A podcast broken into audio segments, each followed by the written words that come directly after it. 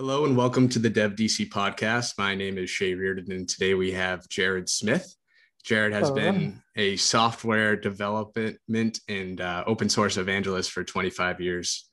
And uh, Jared's actually worked at places like Red Hat, the Endurance International Group, and Capital One, and even published a book on programming languages and created what we'll see here the seven habits of highly effective software developers, which we're obviously going to cover today. And uh, yeah, thanks for being on this morning, Jared.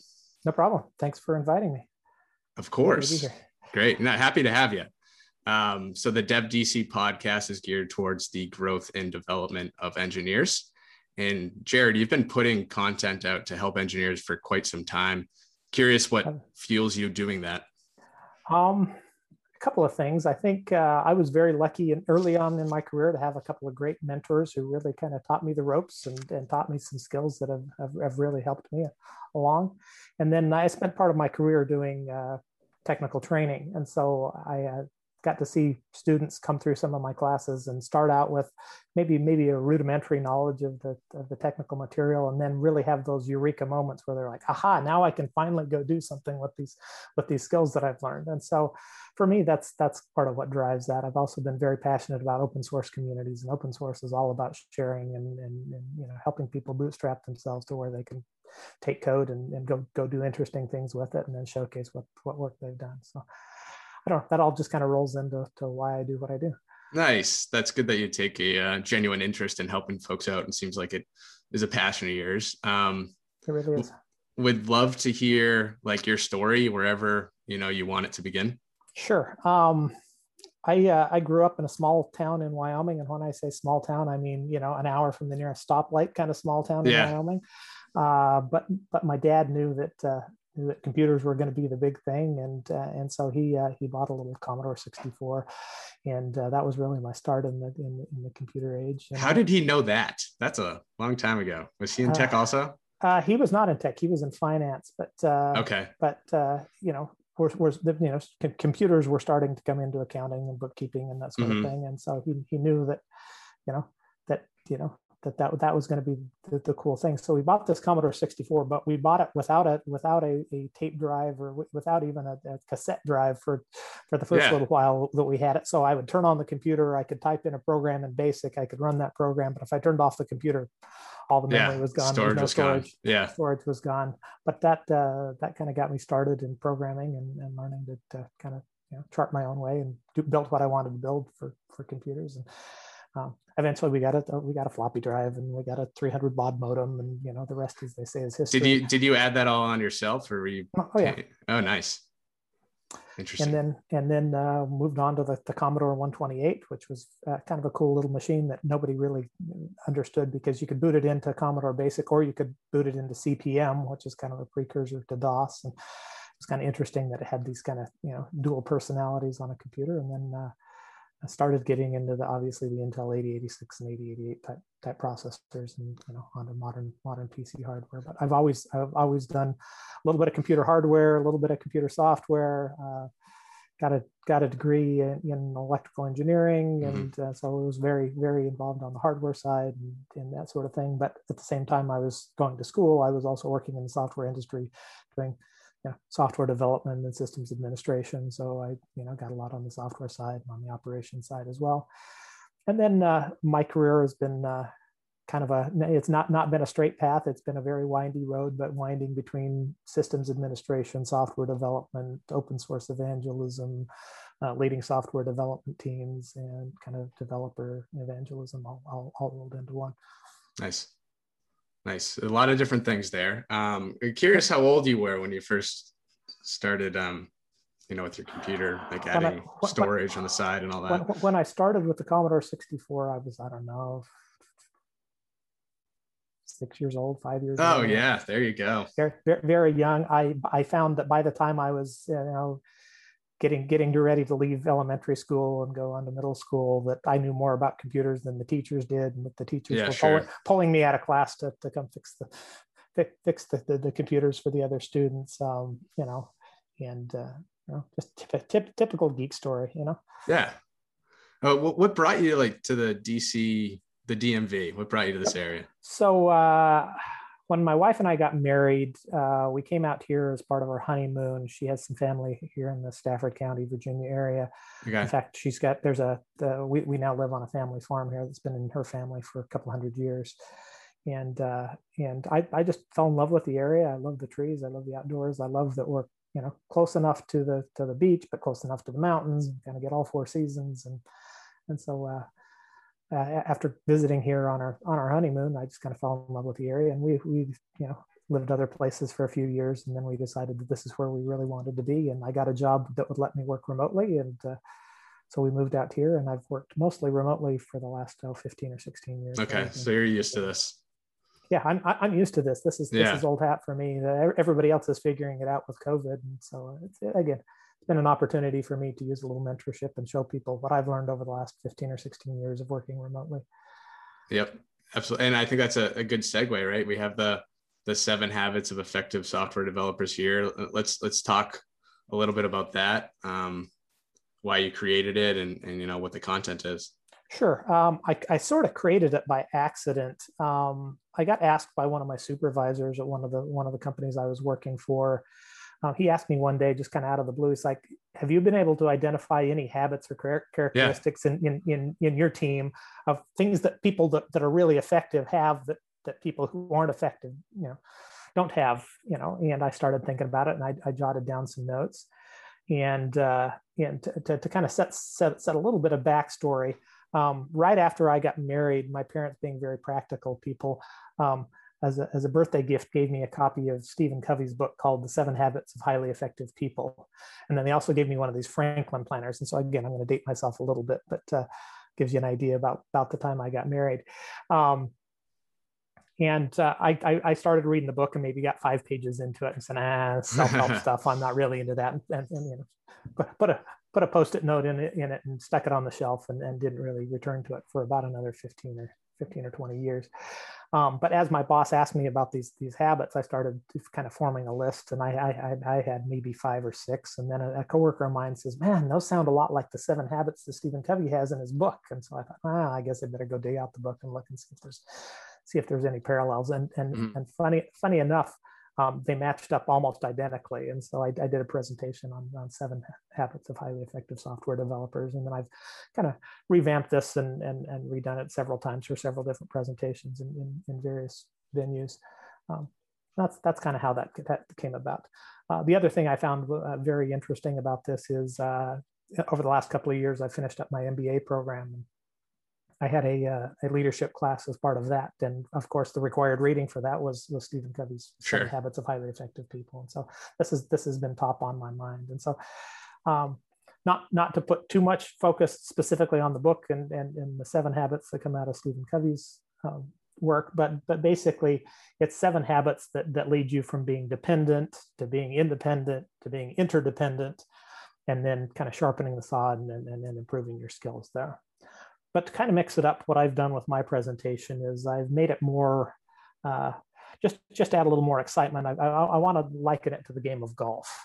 Um, okay. I don't know how many how many of the listeners here have played golf. I mean, I think, I think, most people are fairly familiar with it. You hit a little white ball around a big uh, field and, and, you know curse a lot. And uh, yeah, the lower score, the better. The lower the score, the better for me. But yeah, yeah that is the goal. and, and, and, one of the other nice things about golf is that that it's not a zero sum game. You know, if, if I win, it doesn't mean you lose. You know, it means right. we, we play together and we, are both playing against our own our own skills and our own handicap. You know, right? Not necessarily playing directly against each other.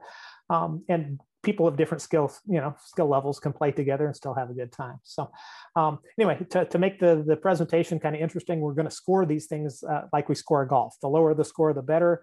Um, like like they say, the score's made up, the points don't matter, but it's a fun way to just kind of gauge yourself and do some some introspection on you know how, how are you with with some of these different habits. And we'll look at some of these habits both from the perspective of being a software developer as well as the perspective of being a manager of software developers. So we'll kind okay. of switch back and forth. Yeah, because you've done both. Yep. Yep.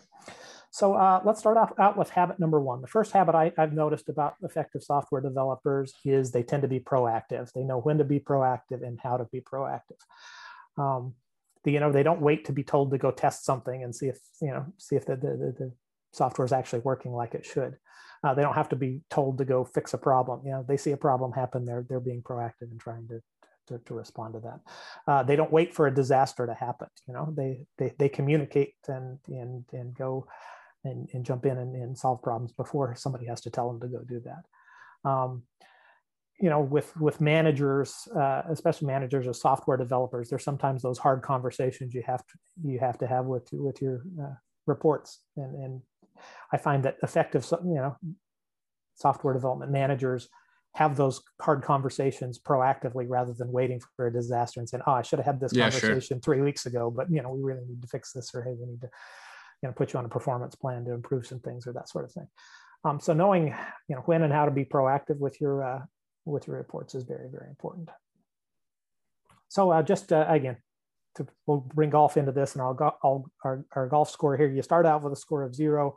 For this hole, we're going to say add two to your score if you have to be instructed to do every little thing or, or as a manager you're micromanaging every everything that happens you know with with your team um, you know, that's your double bogey right there. Right. Um, you add one to your score if, if you're waiting until a disaster happens to re- you know, try try restoring your backups or try try to re- reboot the server. Sure. You know, everybody everybody I think in a in a in a you know fairly good size organization or larger has this one server that hey if that server ever gets rebooted the whole company's going to fall apart. Yeah. Right. Mm-hmm. So uh, so yeah, give give yourself a, a, a point if, if if if you see that in your in your organization. Um, you know kind of par for the course is just expecting every project to just work without without any proactive work being being you know done on it. Um, and then we'll give you give you a birdie if, if you're good at giving timely advice and, and proactively saying hey it would be great if we went and did this. And we'll even give you uh, uh, you know two under par if you you know setting it if you set expectations early you give timely feedback during the project and you give appropriate praise once the project is done. Mm-hmm. So jared i have a question so Sure. You know, you started playing with computers when you're like six, and you, mm-hmm. you mentioned that one of the reasons that you're fueled to help software developers in their careers because you've had mentors. Who mentored you? so, uh, well, one, one, my father when I was when I was yeah. Um, you know, he, by the time I was in middle school and early part of high school, he was actually teaching some small computer classes in this in this little town I grew up in, just to help yeah. you know friends and neighbors. How small is Little, by the way? Because I, I grew up in a uh, small the, town myself. The, the, the town itself probably has 300 people. Oh yeah, mine's way bigger than yours. I had 12,000. So you know. Oh yeah, yeah. Like I said, we were, I, I, I, was literally more than more than an hour from the closest stoplight.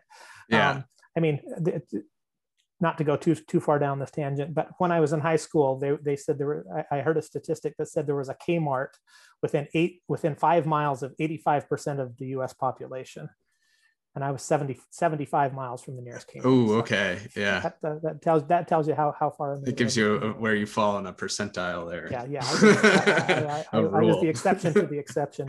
Yeah. But but then when I went off to college and started working, you know, while I was in college, I had a I had a really great mentor by the name of Alan who. Uh, kind of took me under his wing and and taught me a lot of these skills as I was just a you know part-time college student uh, working on some some simulator systems um, he was the one that was my probably my first great mentor as, as okay. far as how, how to do some of these sorts of things. So got to got to give him credit. credit was that had, that was in Utah? Is there that was in Utah. Utah. Okay. I was in northern Utah, a little town called Logan, Utah, near Utah State University.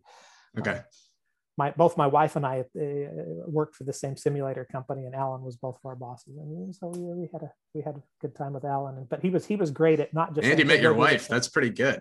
I actually met my wife before then, but oh, okay. Uh, she, she, got a job there, and then uh, then I was able to weasel my way into the company nice, as well. Nice. Yeah, we had a we, we had a good time working together at the same company. So. Nice. Anyway, Didn't... and then since, since then, I've had several other several other you know supervisors and bosses and CEOs that have been great mentors to me, both on the business side and on the yeah side. So. All right, should we go on to number two? Yeah, let's hear it. Uh, number two is about planning for success. Oh, um, interesting. I, I find that uh, that effective software developers plan ahead. Um, one of the things that, that, that my good mentor Alan taught me was that if you can't say it in English or if you can't sketch it on a napkin, you can't write it in code. and I, I, learned this when he had a big software development project that was that, that, that got thrown on his lap and it was kind of time sensitive. And i saw him walk into his office and pull out some some sheets of paper and start he started doodling on a piece of paper. And i thought alan what are you doing? We got to have this program done in a few hours. Why why are you doodling on paper rather than sitting down at the keyboard and he says, Here, let me show you. He says, I'm trying to work out the logic in my head or on, on a piece of paper here. Once I can do that, then I can write it in code. But if I'm trying to write it in code and fight, you know, syntax errors and, and, and logic errors, well, I haven't got the logic formed out in my head, then I'm not going to be able to get this done in time. And so um, I, I, I ask software developers, how will you know when your program is finished? How will you know that your program is actually working as it is intended? You know, yeah. Is a program ever really finished? I mean, oftentimes you write version 1.0 of a piece of right. software, and then there's things that, that, that you want to add to 1.1 or 1.2, and then eventually you get second system syndrome and you try to write 2.0 and, and on we go. But uh, you know, just uh, you know, sketch it out on paper first. Plan plan ahead for for what you're trying to develop. Oh, it, yeah. So this is plan for success, not just plan ahead, right? It's like plan as if it's going to go well. plan as if it's going to go well, but how do you know what success is? You know? Yeah, yeah. So, so, so you know, and, and this. It's got to help with burnout too, right? It does. And, yeah. and the other thing this helps with is, you know, without without going too far into prescribing things like test-driven development or behavior-driven development, you know, knowing, hey, is is this working or not, and how are we going to know if it's successful or not, is important as you're writing a program because you can write those tests or or you know those sorts of kind of guardrails around the around the code as you're writing it, rather than trying to do QA after the fact and right. without any without any of that along the way. So, all right, how do we again, score this? Okay, for, here we for go. scoring this, uh, plus two if you start working on a project without any plan. Even if it's on a piece of, you know, a napkin, that, that can even be a if plan. it's on a napkin. Yeah. Uh, okay. What, uh, so, something I read in an article this past week said it's not the plans themselves that are that are so important that is as it is the process of planning. And so you know, if you start a project without any planning at all, then, then give yourself plus two, give yourself plus one. If you over plan to the point of not actually getting any work done, sure. there's there is a you know the, the flip side is you can't over plan or or you know, or spend so much time planning that you don't actually get any work done.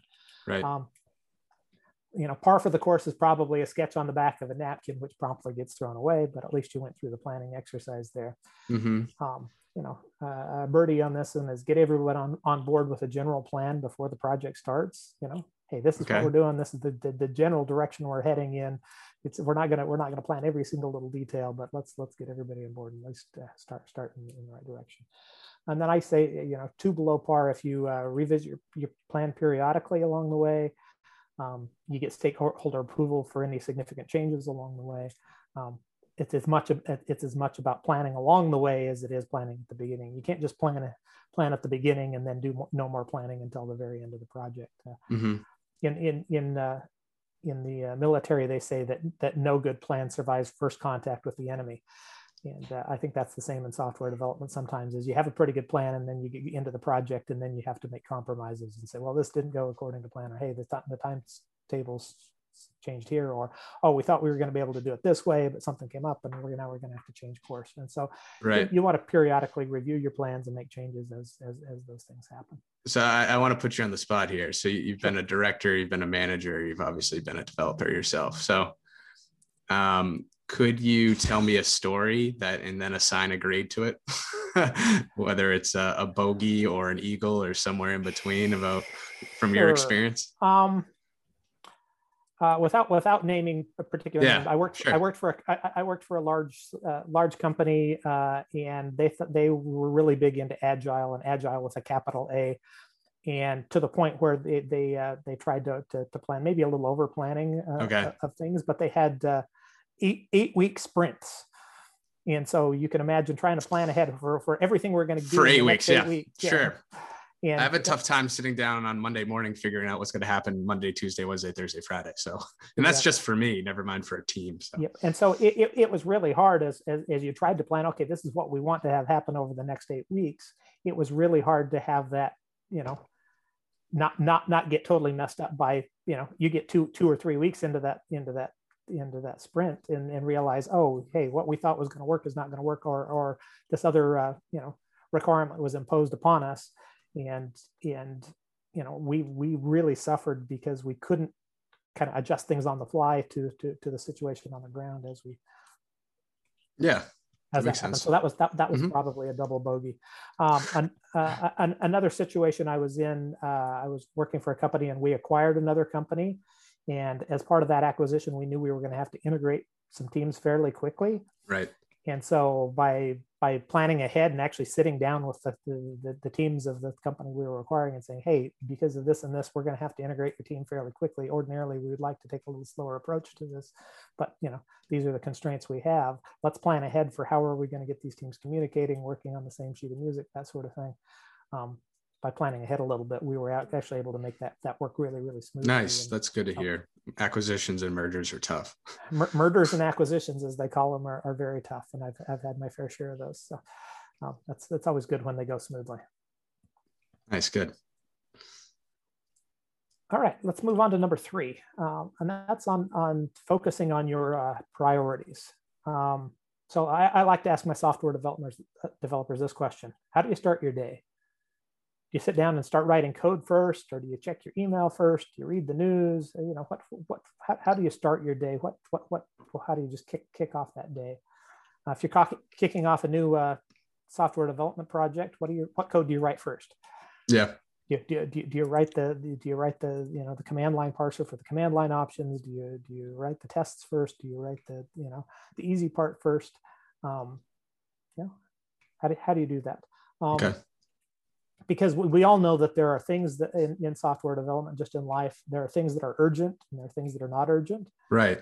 There are things that are important and there are things that are not important. And uh, Stephen Covey, Covey in his book actually breaks these up into, into four quadrants. You can think of like a spreadsheet with two columns and two rows, you know, the columns being urgent and not urgent and the rows being important. Oh yeah, this is important. with time management too, right? And, and, it's with time management as well. Mm-hmm. And, and, and so he calls these quadrants one, two, three, and four.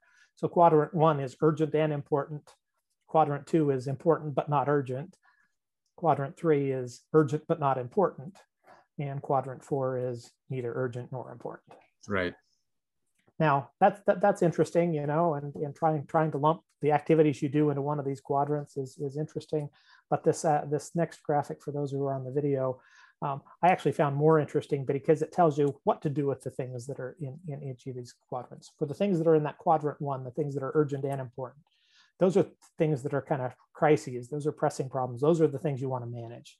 Mm. Um, you want to get out of, hopefully get out of da- daily firefighting mode, mode. Hopefully not everything is, a, is on fire, but uh, those are those important and urgent things. You have to manage those. You have to deal with those. Um, the things in quadrant two, the things that are important but not urgent, those are kind of your strategic planning, your critical thinking, you know, making sure you're considering the, the bigger picture sorts of things. Um, those are the things that are going to help you focus on the future. Um, is, is this where people should be starting their day on quadrant two? Uh, important I, and not urgent? I, I find I find it's helpful for me yeah that's what i think two. for myself too yeah and, when i prioritize I, my day it starts at two right.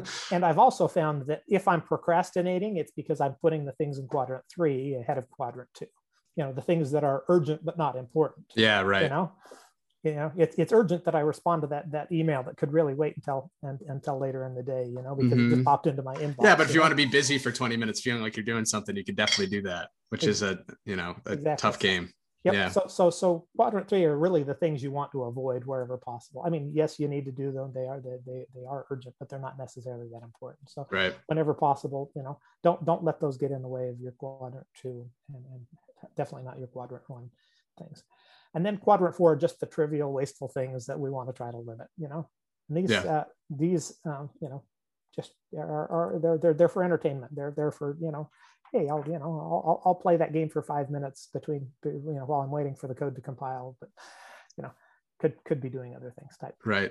So I, I, I find this chart really helps me to just know what to do with with those those things. And so now, would you use a chart when you're managing managers like this, as well as when you're managing developers? Sure. I, yeah. I, will often ask ask people. I'll say, you know, hey, you know, you, have told me that you're spending a lot of time in, in such and such task. Is that a, is that a quadrant one thing, or is that a quadrant two thing, or is that a yeah? Okay and uh, and then they'll say, oh yeah, I guess I am spending more time in quadrant three than I need to, and I really should be focused on quadrant two when I can, and, and in quadrant one when those things come up, obviously. So, um, so being being able to prioritize. Uh, the other thing that this comes in handy for, not only with time management, is incident management. If you've got you know, if let's let's say you've got an outage with your, your with your software pro- project, right. and, and, you're you're scrambling to try to uh, to fix the problem.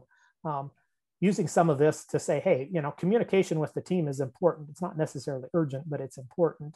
Um, how are we going to structure incident management so that maybe we have somebody on, on our team whose job it is to communicate with, with, with the other, you know, senior leaders in the company about where we are in, the, in, in, fixing this problem so that the person fixing the problem can focus on fixing the problem and isn't have, having to both do triage and, and communicate. Yeah, right. Mm-hmm. So figuring out what's what's urgent, what's important, and then and then you know building your, your incident response team and incident re- response plans around that is, is, is often helpful. Yeah, we call it the keeping the lights on activities, right? Mm-hmm. Opposed to the innovation, which was probably two versus three, and where how you can get more time into two and away from three. yeah. Exactly. So uh, as far as scoring there um, if you're mindlessly checking email news you know all your rss feeds etc to avoid work but telling people how busy you are then then you're probably stuck in quadrant three there and you should give yourself two points. Um, if you're constantly firefighting so that everything is quadrant one and nothing in quadrant two ever gets done then then that's un- unhealthy as well. So give yourself one point. Uh, if you try to rotate between all four quadrants during any given day, I would say that's probably par for the course. Um, if you can spend an hour a day on quadrant two, I'd give yourself a, I'd give yourself a point. That's hard to do. Yeah. Um, like like you said, Shay, it's it's often easier to do that at the beginning of the day. Right. That's exactly what I was day. thinking. Yeah, get the hard things done first. Yep. And, and the things that are hard and, to find and, time for. and if you can proactively block off time in your calendar specifically for your quadrant two items and keep keep those quadrant three items from from you know injecting themselves into that time. Yeah. Um, that that's that's worth you know, two points below par because that's uh, that, that that's very very important is to proactively block off time to focus on the uh, not not just hey what's what's pressing right now but how am i how am I, how am i developing myself as a developer or how am i you know helping my team to, to progress and develop and right. so. so that's that one. Uh, number four is is that it's not a zero sum game uh, so uh, we often know that, that many games, including like board games like checkers or chess, the, the idea of a zero sum game, meaning if one person wins, the other person loses, or if one person gets three points, then the other person gets negative three points, that sort of thing, right? Mm-hmm. Uh, but generally, life is not a zero sum game. Um, software development tends not to be a zero sum game. And so you want to look for those kind of win-win situations, or e- even if you can find them win-win-win situations, meaning you know you win, the other person wins, but the, the customer or the user of the software wins as well. Right. Um, it's often a little more hard, you know, a little harder. It's a little more work. It's a little more effort. It's a little more strain to to figure out how you can how you can do these things such that uh, you know that, that that everybody wins or most everybody wins, and it's not a, it's not a zero sum game. Um, I, uh, I remember giving this presentation uh, a, a, few years ago at a conference, and, and the morning of the presentation, I, I, came across a tweet that said software development is 80%, or excuse me, is 20% code and 80% people. And, and some mm. people interpreted that the wrong way, saying, "Oh, you don't need to learn how to code. It's not it's not about the code." And and, and I, I don't want to go down there, but but there is a lot to software development that's not just coding. It's communication with other people. It's it's it's you know setting expectations or you know if you want to call it a contract between hey my library is going to going to take in this input and give you this output and these are the these are the things where it's going to throw an exception those sorts of things. Right. Um, so there's there's a lot of non-code aspects to you know, software development there's project planning there's you know, mm-hmm. there's there, there's testing there's qa there's sustainability there's there's lots of other pieces besides just sitting down and, and cranking out code. Right. Um, so, uh, so, so keep that in mind. The other, uh, the other quote that I like says that if you're crossing the, the, country in a covered wagon, it's better to have four strong oxen than a hundred chickens. Chickens are sure. okay, but we haven't been able to figure out how to make them work together yet. Yeah. And so, uh, find, finding strong team members that are willing to work together and pull together in the same direction rather than just running off as, as a hundred chickens in, in different directions um, is, is part of that. And, and you know, without spending too much time into going into how do how do you build te- uh, you know build teams that pull together and and, and work together well. Um, that's that that's the basic idea there. Yep. A lot of this as as being a, a manager of software developers is about how you frame success and failure as well. So, for example, um, just on the scoring side of things, if if your success as a manager means failure for people on your team or failure for other teams, excuse me, um, then that's that's plus two points to your score. That's not good. Uh, if you take all the credit for the successes but none of the blame for failures, you're not a very good manager. You know, uh, I think we've all had good managers. We probably all had bad managers. I, I have one, one, one in particular that was always quick to take success for, for anything that. It's that, good to have had both. Yeah, yep, but it is. Yeah, I understand. Um, but uh, you, you, know, it's it's it's it's you know he would he would never take any blame for any of the failures. He'd always pass on the blame, you know, on, onto the individuals beneath him. And I think I think you got to take both. If you're if you're taking credit for the success, you got to take take blame for the failure. Um, if you share credit, you know, for the success with your team, that's probably you know, about par. I think most uh, most software developers and software development managers are are, are, are good at sharing credit. Um, uh, one thing I find is important is spending as much time looking forward in personal development as you do looking backwards with performance reviews. Uh, mm. One of the companies I worked for was really good about saying, "Hey, every six months we're going to have a, you know, you know, we're going to have a performance review and see how you've done over the past six months." Um, okay. But but also every six months we're also going to on kind of the odd quarters we're going to do a, a, review of personal development. Where do you want to go? Looking forward. Oh nice. So something you, happens are, every quarter. Right. So you had something every quarter but it's alternating yeah. between looking forward with personal development and where are you in your career and what what skills do you need to learn to move forward? Those sorts of things. And then you know the alternating one is looking backwards and performance review. How have you done in the past six months? You know that sort of thing. And so oh, you really do have to do both. yeah, yeah, if you're going to try to keep people especially a software developer, you need to make sure they're learning. There's, there's, nothing more more frustrating to a software developer to find out to have a, an, an, annual review once a year that's looking backwards and and say, you know, over the past year, you really didn't do so hot. And he's like, well, why didn't you give me feedback? You know, exactly. to find out, you know, to find out a year later that uh, that you haven't been doing as well as you thought you were, and haven't been getting that feedback in a timely fashion is, is, is not cool. So, There's probably nothing that's more discouraging, or very few things that are more discouraging. Yep being told your last year was bad. Indeed. Like, yeah, it's more generalized than what it should be. Indeed. So yeah. And then I put a, a, you know two two two you know take two points off your score if you if you measure each team member against their own personal yardstick rather than against each other. It's okay. really easy as a software manager to say, well, uh, Joe is faster than Frank, and but but but but Jill is is a better communicator than Sue. You know those sorts of things.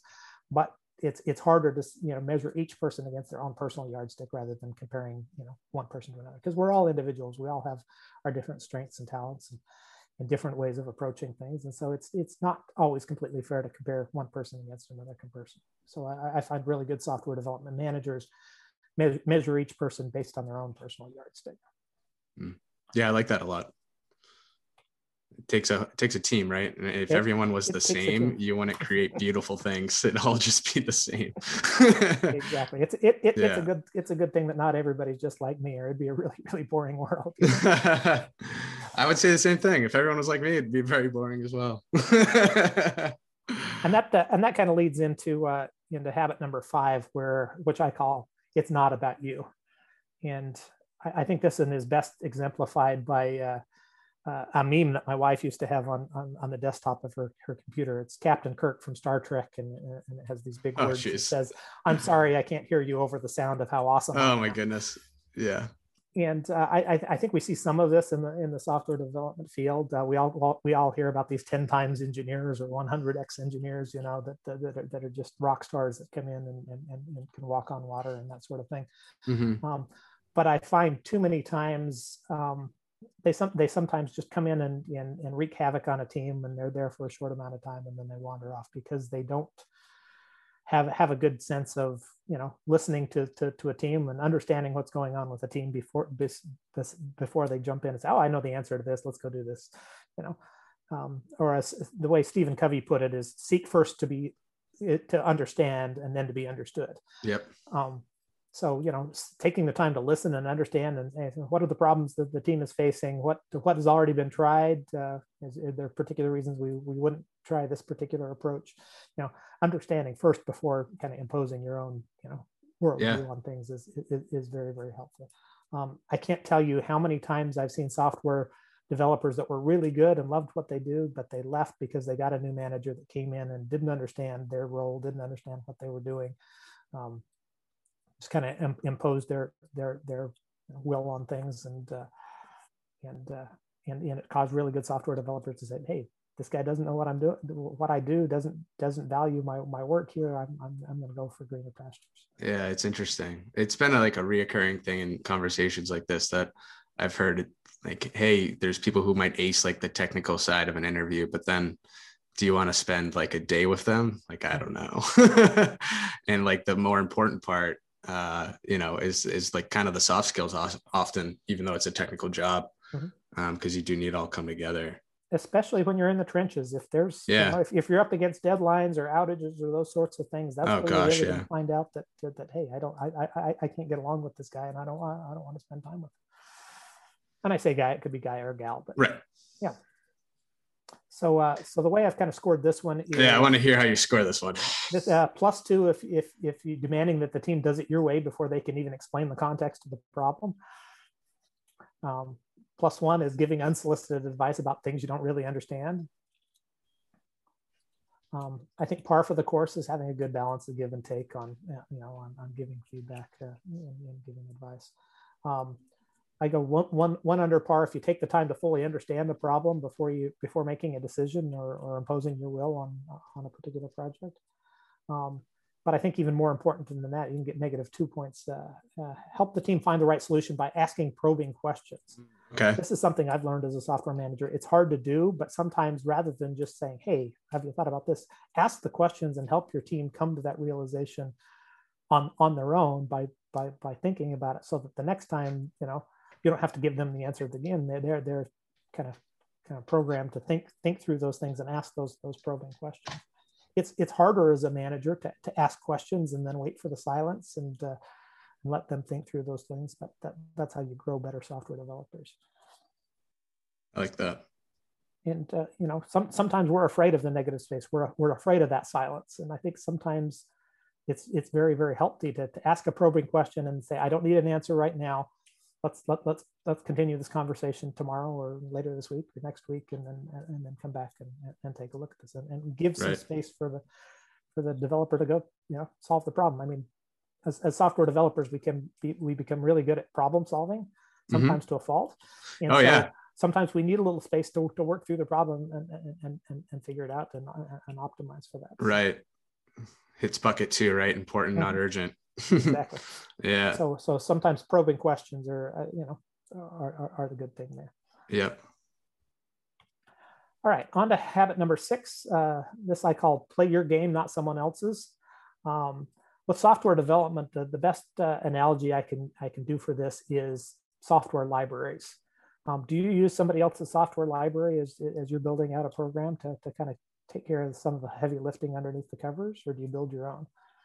Do you uh, do you use an existing framework? Do you build your own framework?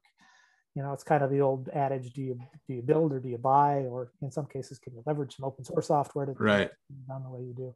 Um, and and and I've seen it work well in in you know on kind of both sides. Right, that's what I'm thinking. So you're not saying one's right or one's I'm not, wrong. I'm not. I'm just... not saying always build. I'm not saying always yeah. buy. I'm not saying always always leverage. You know, open source. You're I'm just saying, trying to understand them as a developer. Right. Right. I, am saying I'm saying that, that that those are all tools in your toolbox, and you have to know when to use the right tool for the for the right thing. There's obviously pros and cons both in both in terms of immediate cost, you know, and kind of kind of capex cost, so to speak. Right. Um, there's there's terms of kind of long-term operational cost and, and, and, and maintainability. Um, if you're leveraging an open source library, there's there's obviously some uh, long-term, you know, kind of total cost of ownership you have to think about is mm-hmm. what does it take to keep up with changes in that library? Yep. Uh, if there are security updates to that library, how quickly can we update our software to use a newer version of that library? Yeah, the maintenance um, and support side. The maintenance and support yeah. side of thing. And so you have to you have to keep track of all of that stuff and and and you know, and, and then make a decision. Uh, one of the analogies I like is that, uh, you know, building software is kind of like buying a pony. If my daughter came to me and said, Dad, I really want you to buy me a pony. Will you please buy me a pony? It's not just about what does the pony cost, right? The first thing you're going to think about is, okay, where's that pony going to live? And, and, and, you know, how much is it going to cost to feed it? Who's going to feed it? Who's going to take care of it? Who's going to take it to the vet? And when you go off to college, who's going to, you know, what's going to happen with the pony? You know, you're thinking about, you know, the, the, that that total cost of ownership. Right. Um, the same thing with software development. You should be thinking not just, hey, what does it take in terms of you know man hours to to go write this piece of software, but what does it take to do the upkeep? What does it take to, to keep up with security updates and, and, and keep it you know keep it sustainable? And you know, is it worth putting more effort during the in during the software development process to make it more sustainable over the long haul? And how do you do that? Is it documentation? Is it you know, is it is it the way that it's coded? Is it the language you choose? Those sorts of things. Right. So think about that. You know, what you know, talk about what what does success look like? What are the metrics um, that you that you're actually going to be using to measure the the, the success of your software project? Um, how do you know if you've hit a bullseye or not? You know, those those are things that you want to uh, that you want to take care of. Hmm. Yeah, it's free like a puppy's free is when we it's hear. It's free like it's a puppy. no such thing as a free puppy, right? Yeah, I'm learning that right now, actually. But yeah, yeah. it is fun. Yep.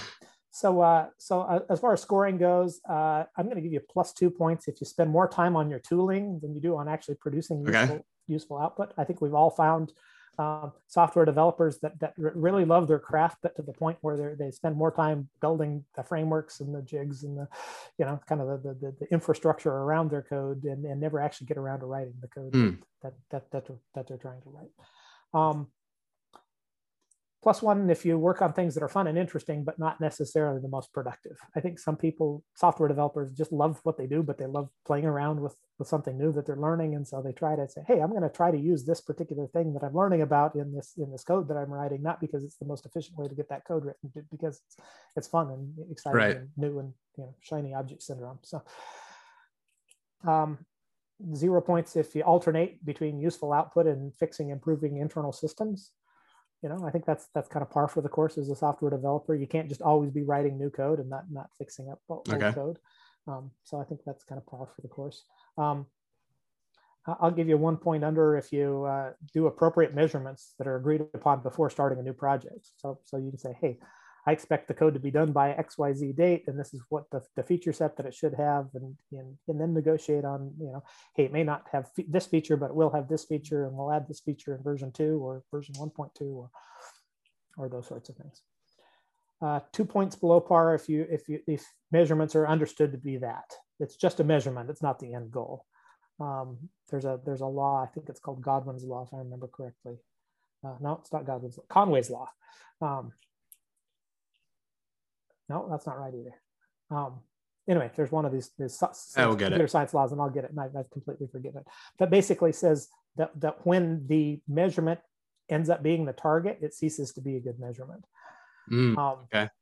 And and basically, you know, if if if your metrics are such that that that the goal is to hit a particular metric, well, people are going to game the system, and it ceases to be a good measurement. You know, if you're being judged on, hey, how many lines of code did you write this week?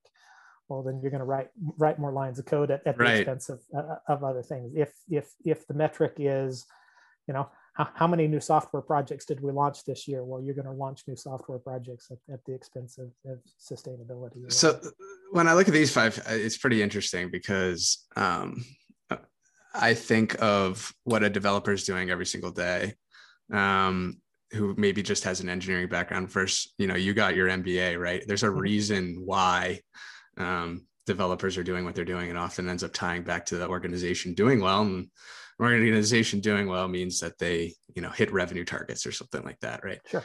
Ultimately. And what we're seeing you know if you compare it to 10 15 years ago is that it's easier to quantify the value of a developer um, today than there is you know back when you know you're talking about uh, those buckets and i think i used like you know keeping the lights on activities versus being mm-hmm. productive and we're seeing a shift right a lot of things are going saas from being on prem and and therefore once it's saas you can kind of put a dollar amount into what the time is to you know whatever spin up something and uh, turn something on the cloud or whatever but how, how do you help um, a developer transition from you know plus two or plus one to being like hey you know let's discover the why as as to why you're spending your time like doing this can we can we help you i guess quantify you know to the business the value mm-hmm. that you're bringing on an hourly basis and, and help improve you know that value that you're bringing like how do, how do you help someone like that Sure, I, th- I think understand what I'm saying. sure. I, I, think there's I think there's a couple of ways to do that. I think first of all, don't be afraid to um, share business, you know, this the, kind of the business stats with with your software developers. Right. I know that s- most software developers are not that interested in in the, the, the, profit profit and loss statement, and you know what what, what was your gross margin this month and those sorts of things. But still sharing those with them so, so at least they know how the business is doing and and and if, particularly on their team if there if there's you know line items specific to their team on on, on that, that are quantifiable as far as how's the business doing um, oftentimes those are helpful for them to start thinking about oh it's not just about me getting x y or z done but it's how does that contribute to the to, to the overall organization some of the best CEOs I've worked for have taken the time to help people who weren't that interested in the in the business learn more about the business. Right, that's they, crucial. The more, right, the more interested you are in how the business is doing, the more you're going to you know kind of self self police and self self direct your interests towards you know making making things work better. Beautifully, that was very well said. Yeah.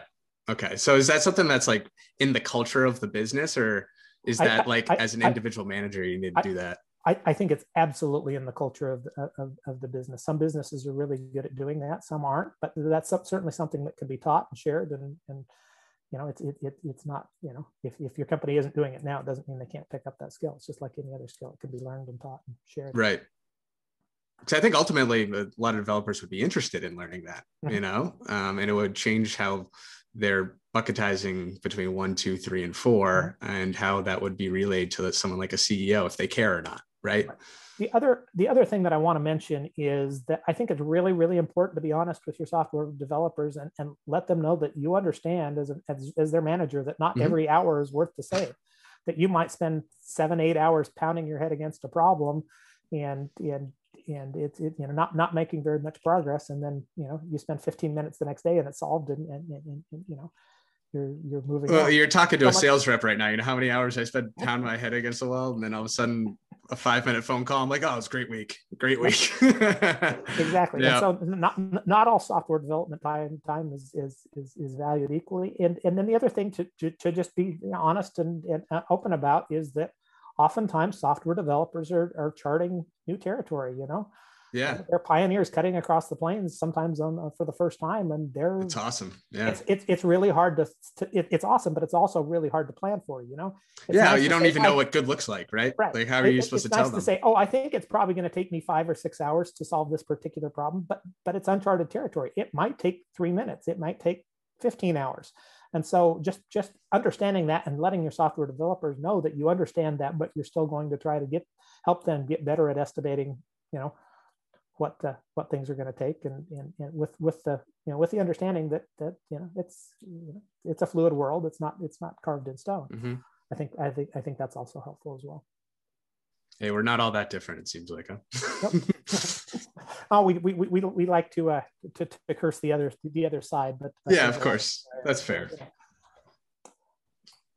all right moving on to habit number seven um, this is this is one I call shuhari, which is okay. comes from a Japanese martial arts, um, and it basically boils down to obey the rule, break the rule, then be the rule.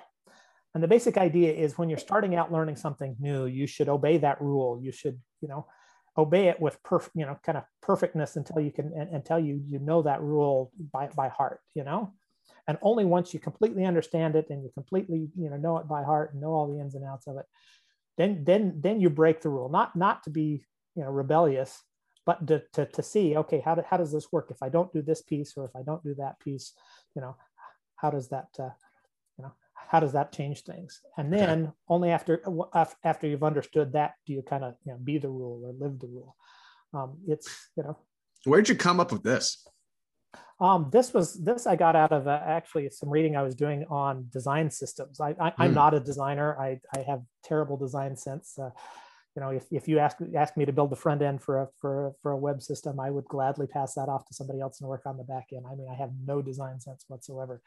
Um, but uh, in trying to try to become a, a, better designer, mostly around some of the photography stuff I do as a hobby. Okay. Um, I, I, read an article in a, in, in a design magazine about kind of design thinking and, and, and how to how to think you know how, how to improve your thinking game in, in, as, you, as you're building software and the, this this particular thing talked about that the the, the Shuhari method of, of of really you know obeying the rule until you understand it perfectly, then go break the rule to understand mm. what, you know the, kind of the, the, the context around that rule, and then and then be the rule or live the rule. Um, as, as, a way, uh, you know, so they, they talked about apprentice painters that oftentimes they would, as, as someone is learning to paint, especially in, a, in, an art school, that they're like, okay, you must obey these rules as far as color and composition and, and, and these sorts of things. And only after you've done that for a year can then you can, can you go break the rule and, and, and be a little more avant-garde in your in, in your art. Um, and, and, once you've done that and, and kind of you know figured out figured out where you fit in the world, can you can you really you know live live the rules that you've learned. Um, so when is it be the rule? It's like define the rule.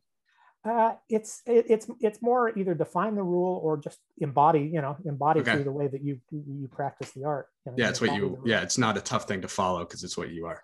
Yeah, exactly. Yeah, that's what you're um, gonna do anyway. another great uh, another great thing that I, that I learned is there's a there's a professor by the name of Rhett Allain who uh, wrote a great article in Wired magazine about the learning process and and how sometimes we get more experienced in our careers and we forget how to how to learn we forget how to be a beginner we forget you know that that, that struggle that you have to go through sometimes to to, to, to learn a new mm. concept. Um, and he he says you know you wouldn't go to expect to uh, if you were bodybuilding you wouldn't expect to uh, to, to just instantly grow muscles without going to the gym and, and you know sweating and and, and exercising and, and putting a lot of you know effort and exertion into into building up your muscles. And he says the same the same is is for learning. He says confusion is the sweat of learning.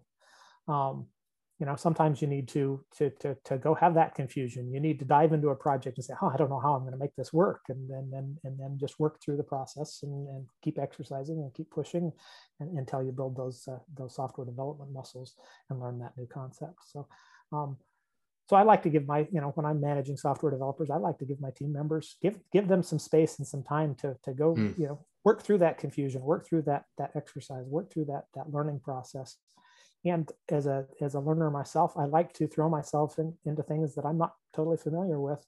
Um, you know, so that well, that's how you get creative too, right? And that's how you find new ways to solve problems. maybe better ways. I mean, some some of the some of the greatest uh, you know branches in my career have been I threw myself into a project that I knew nothing about and, and became an expert in it, and then wrote a book on it and showed other people how to do it and uh, and that sort of thing. So so don't be afraid to to, to be confused. Don't be be afraid to have to struggle a little bit through some learning because that's that's really how you grow and develop.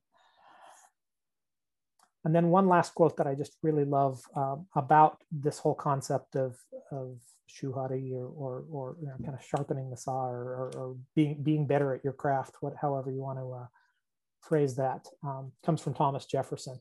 He says, in, in matters of principle, stand like a rock. In matters of taste, swim with the current. I thought that was a good way of kind of kind of summing up uh, some of that. So uh, let's go on to the, to the scoring here quickly on habit number seven. Um, I give you plus two if you're if you're too experienced to learn something new. If, if you figure I, I I understand that I'm, I'm at the peak of my game now, I don't need to go learn something new. Mm. Um, plus one for for being what I call a lazy learner. I'll learn if I have to, I guess. You know, um, you know, I, I I'm perfectly fine with doing things the way I'm doing things. I don't need to I, I don't need to sharpen the saw. You know. Um, I think par is is periodically pushing yourself in new areas, but not making it at a constant effort. Maybe you know once or twice a year you try to pick up a new skill or a new programming language or you know a new way of doing things, but but not really you know pushing yourself hard on that. Uh, we'll go one one below if you if you make a constant effort to hone your skills, uh, improve your craft, and two below if you actually create a personal progress or learning plan and schedule time to improve yourself how many how many of us actually block out time on our calendars to say hey i'm going to learn something new. Um, right. too many times we leave that to uh, either we leave that to oh I'll, I'll, find time sometime. Maybe i'll read an article over the weekend and try to learn something new. Or or we just say oh I, I'm not going to learn anything new unless i'm forced to by by being thrown into a situation where i have to learn learn something new. So. So let's say you're plus two. You're too experienced to learn something new. Does that mean you need to get on a new project uh, either a new project or or maybe a maybe a completely different company and a completely right. different interest, industry and, and and shake things up a little bit. Uh, I've, cer- I've certainly done that with my career, sometimes by choice, sometimes not by choice, but yeah. Uh, but uh, been been forced to to, to to, to jump in and and you know dive into the deep end and, and tread water for a little while until you learn how to swim and then you know figure things out and you know sometimes that's a good impetus. Uh, sometimes sometimes in my career I've just like you know I'm I'm I'm growing bored with what I'm doing. If I'm doing the same thing, if I'm sitting in a cubicle doing the same thing this year that I was doing last year, that that I'm not the kind of person who can stand that. I I, I want to be you know learning something new or doing something interesting. So I'll oftentimes say, nah, I'm bored with that. Let's let's move on to something else. And some sometimes you're able to, to, to find a new project or a new team within the same organization you're working for. Sometimes it means taking a risk and, and, and going out and looking for a job in, you know, in another company or another industry. So when you're at, you know, we named, um, I don't want to bring up company names too too much, but sure. you worked for like three large organizations that are very well known that mm-hmm. have high talent when it comes to engineers, right? Right. Um, what did a company that's doing well to avoid situation of a double bogey, having people that are too experienced learn something new? How did they proactively try to keep people and make sure that they are learning new things? So uh, the, the one thing I shared earlier about having a, a, a personal development review, you know, yeah. every other quarter you know right. every other quarter you know as, as well as yeah. performance review. I think that was that was one of the things that that was actually something i picked up from capital one while i was there and they, they, they were very very good about that.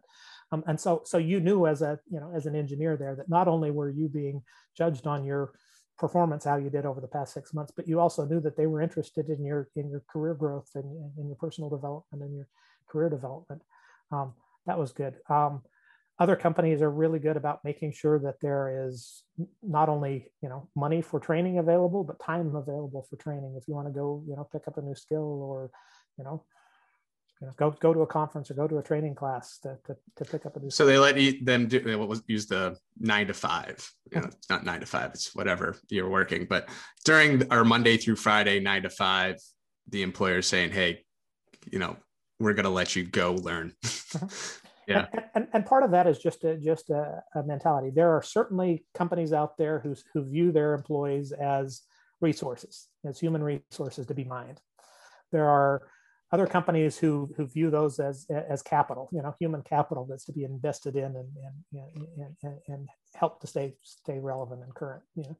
And so some of that is just a, a company mindset of you know do I, do I view my employees as as you know, hey, I, I, hired him to do job A and he's going to do job A until he quits or retires, or or do they view, you know, hey, we we we hired, you know, Jill to do j- job B, but we know that Jill is going to advance in her career, and sometime, you know, sometime down the road, Jill is going to take over her manager's job and her manager yeah. fire or move up the chain or, or that sort of thing. Right. And so I think I think that's that's the the number one thing is is having you know plans for for a person's progress and growth within the organization. Um, I think the second thing is is being willing to promote from within. Um, sometimes that's really hard. Um, I know I've, I've certainly been a, a, a, manager of a team and decided to, to move on to a different role. And I, I was told we would prefer if you pull, pulled somebody from your team to take over your, your role rather than, you know, replacing from the outside. And I looked at everybody on my team and I thought, well, there's a few that, that have this part of the, know this part of the job, but not this part of the job. And, but no, let's, let's, let's, see if we can take them and mentor them and, and maybe take a little longer to do the transition to make it easier for them to, to transition into that role. But uh, I think being willing to, you know, to hire from within, even if the person doesn't have 100% of the, the, the requirements for the for the job, uh, I think that's that's healthy and uh, and helpful as well. Well, they certainly probably have the trust of the people that they're working with, and they there would be some loyalty that would be gained in a uh, world of technology where loyalty is hard to hard to come by because there's a lot of things going loyalty on. Loyalty is, is hard to come by. I mean, you know, as, as software development, as software developers, we're, we're tend we tend to uh, kind of see through the uh, the marketing shine that sometimes gets sure. put on things. You know, we're, we're good at saying, no, no, no, I don't want to talk to the marketing droid. You know, let me let me talk to the let me talk to the engineer. Let's get to the nuts and bolts of things. And yeah. So, you know, lo- loyalty is hard to come by, but but software engineers see when when the people around them are being promoted from within and and, and are being invested in. I mean, software developers see that and they and they respect that. And uh, and maybe maybe that's the word that really sums that up is is finding ways to earn the respect of, of your software developers yeah, it's interesting that you brought up Capital One because I'm, you know, right in DC and seemingly a lot of folks have spent some time at Capital One, and there's probably a reason why, because um, they develop people, right? Yeah. And um, they take care of people. So interesting to hear Indeed. that uh, when we look at how to avoid a double bogey, that you brought up a Capital One example. Makes sense to me. Very good. And now I've gone through the seven habits here, but oh, there's in, more. In, okay. In, in, in, traditional, you know, software software, uh, you know, presentations. But wait, there's more. Um, I, I, like to throw an eighth one in there, um, and that is to inspire, teach, and mentor.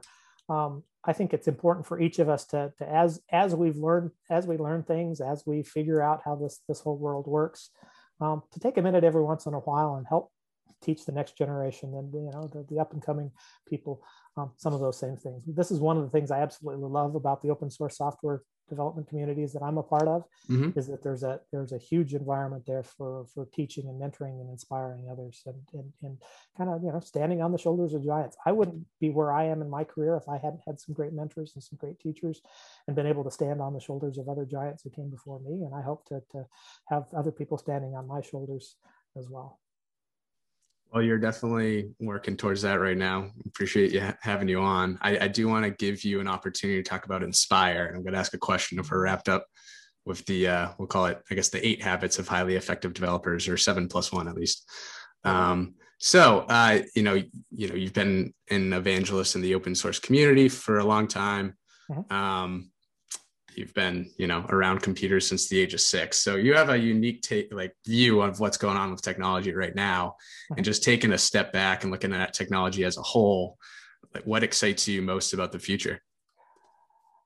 Oh boy. Um, i think i think connectivity is something that that, mm-hmm. that, that, that, really interests me especially uh, video these days. You know i spent i spent much of my career in the voice over ip industry and the telecommunications industry with uh, voice over ip and, and telephone systems um, but but really over the last couple of years, how much more video is is tied into that and being able to see each other. I think there's you know kind of nonverbal cues that we get from from video um, that that can be helpful. It's also more you know psychologically taxing to be on video calls all day long as well. Sure. So I think there's there's pros and cons there, but just the uh, you know the, the, the video for for better collaboration and better communication is interesting to me. Uh, at the same time, there's been a huge uh, uptick in in kind of prosumer level uh, video you know hardware that's that's become available at a reasonable price. Where you know on my desk I have a I have a four port video you know HDMI mixer that that, that can scale, scale has scalers and can do picture in picture and can do you know graphics and, and lower thirds and those sorts of things and, and very inexpensive and, and just just amazing that, that that level of hardware three or four years ago would have been thousands and thousands of dollars and now it's hundreds of dollars and, and, and mm. that sort of thing and so really bringing kind of that that level of sophistication down to the point where you know a guy with a laptop and a, a few hundred dollars worth of equipment could have the the equivalent of a TV studio of five years ago um, is, is, is really amazing and, and kind of democratizes that technology. So that's that's really really interesting to me. Um, uh, another thing that, that, that fascinates me is as the world you know, generates more and more data, how do we find meaning in that data? How do we either structure that data or search that data, or you know, or find ways of making it so that it's not not just you know, you know, uh, not not, not, usable, not just right? bigger, but better. It's yeah. usable. Yeah, mm-hmm. You know, uh, you know, maybe maybe four or five years ago, uh, Delta Airlines had this uh, had this ad campaign that only lasted for a few months, but it said, "We're not just building a bigger airline; we're building a better airline." And so I, I want to think about how how are we building better data and not just bigger data, right? Um, and so that's that, that's something that uh, that fascinates me yeah that kind of they, they kind of tie together both of those points right because one it's like access to everyone can have access to this you know machine that is uh, capable of like crazy um, you know compute and storage and all these things that when you first got your computer and you're six years old you couldn't even possibly imagine that for the price point you know here we are having a podcast and the minimal amount of cost set up and um, you know it's fantastic that everyone can come out and get on a platform and see things like that whether you know anywhere in the world right? Um, and then even then you bring it to an enterprise level and then you're talking about data right? And we're talking about how you can actually store all the data and you can cost rationalize keeping all of it because you know the cost for a terabyte of storage isn't what it was even 10 years ago. It's a fraction of it. And same thing goes with compute and all that. So yeah i mean it's it's a crazy world. I thought when you brought up connectivity you were going to talk about like maybe like 5g um, but it's interesting that you went to, to video. Uh, more about human connectivity yeah. mm-hmm. yep. but yeah it's it's an amazing time that we're in. So um for the software engineers that are listening right now, is there any, as we go to wrap up here, Jared, is there any advice that you'd give um, software engineers who are looking to grow their career? Um, that's a good question. Uh, other than the, the, the, things I've al- already shared, um, you know, yeah, just anything you want to talk about before we wrap. Um, I guess I guess the other the other thing is is don't be don't be afraid to uh, you know where, where reasonable play play with things on the side i mean i, I know that many of our our lives are, okay. are all consuming and especially with with more people working remote and working asynchronously and and, and maybe working not not the traditional nine to five that we find ourselves working from the time we check our phone first thing in the morning till the till, till we finally fall asleep exhausted in front of the yeah. evening um, but but just tinker with things on the side. I, so many, so many of the things that I've found joy in, in, in my career have been something that I started playing with, you know, just as a side project to learn something new. Uh, and then, you know, develop that into something where I could either go, go use that as, as part of a, a job or, or, you know, create a, create a role for myself in a company because I, I had those skills. And so, you know, again, just, just tinker, be, be, you know, yeah be, be unafraid to go learn and you know the, the way the way that we learn sometimes is is to fail you know fail early fail often you know fail in a safe environment so you know you know but you know learn how to crawl then learn how to walk and then learn right. how to run right that makes there's two real i guess takeaways that i'll bring up before we wrap here and that just tied into one that i thought was interesting which was i guess as an individual contributor if you would like don't forget how to be a beginner. You just kind of brought that up, right? Tinker with things on the side. And then from like a management standpoint, I think it was interesting because we talked about, you know, seek first to understand before being understood. And then you took it a step further and it's helped teams by asking probing questions and help them grow, like from a management standpoint. I thought that was pretty uh, powerful statement. So um, Jared, really appreciate the time this morning. Um, obviously, we, we want to bring value to our listeners here. It's it's largely folks in the DC area, but it can be anywhere in the world, like we were talking about. Um, folks in IT, right? The engineers, the software developers, and uh, you know, as we're as we're chatting, if there's listeners out there um, that want to hear something specifically on the podcast, please let me know. You can send me a direct message. And then until next time, Jared, it, it, thank you again and, and have a wonderful day. Thanks, Shay.